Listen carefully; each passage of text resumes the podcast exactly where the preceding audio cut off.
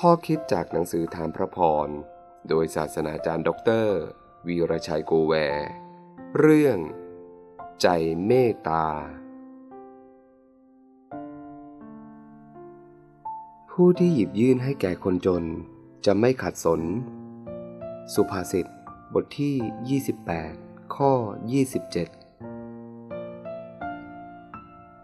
คุณธรรมที่ปรุงแต่งความเป็นมนุษย์ประการหนึ่งคือความเป็นผู้มีน้ำใจต่อกันมีความเอื้ออาทรแบ่งปันซึ่งกันและกัน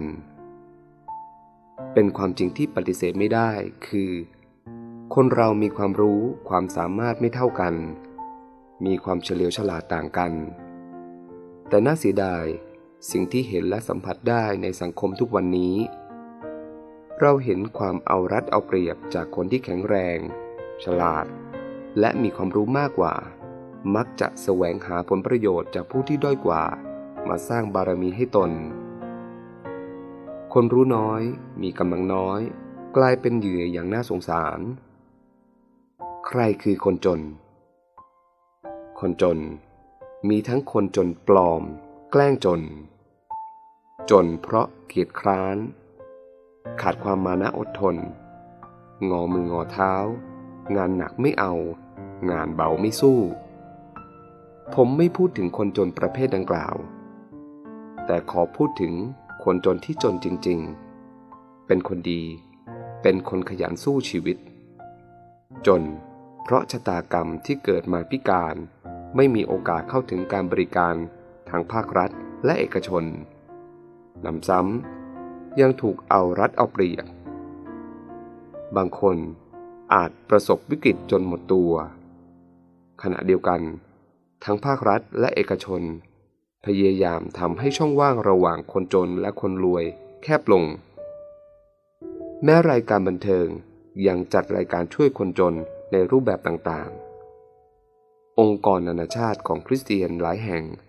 มีกิจกรรมมุ่งเน้นทั้งด้านพัฒนาสังคม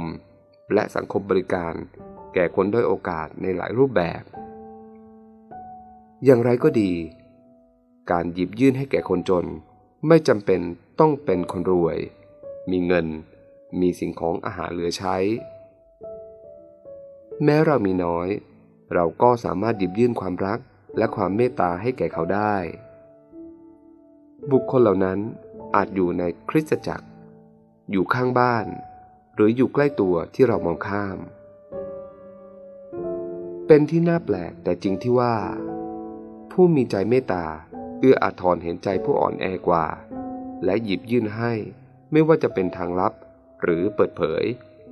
แต่ทำด้วยใจจริงด้วยความบริสุทธิ์ใจพระพรจะกลับมาสู่ตัวเขาเขาจะไม่ขาดสิ่งจำเป็นในชีวิตเขาและครอบครัวจะค่อยๆเจริญขึ้นลูกหลานที่ตามมาจะได้รับความเจริญไม่ขาดสนชีวิตเขาจะมีความสุขเพราะการให้ทำให้มีความสุขยิ่งกว่าการรับพระดำรัสของพระเจ้าเป็นความจริงจงเลิกเสียจากการแสวงหาประโยชน์จากกันและกันแต่จงให้แก่กันและกันเราอาจจนเงินจนความรู้แต่เราร่ำรวยน้ำใจร่ำรวยความดีได้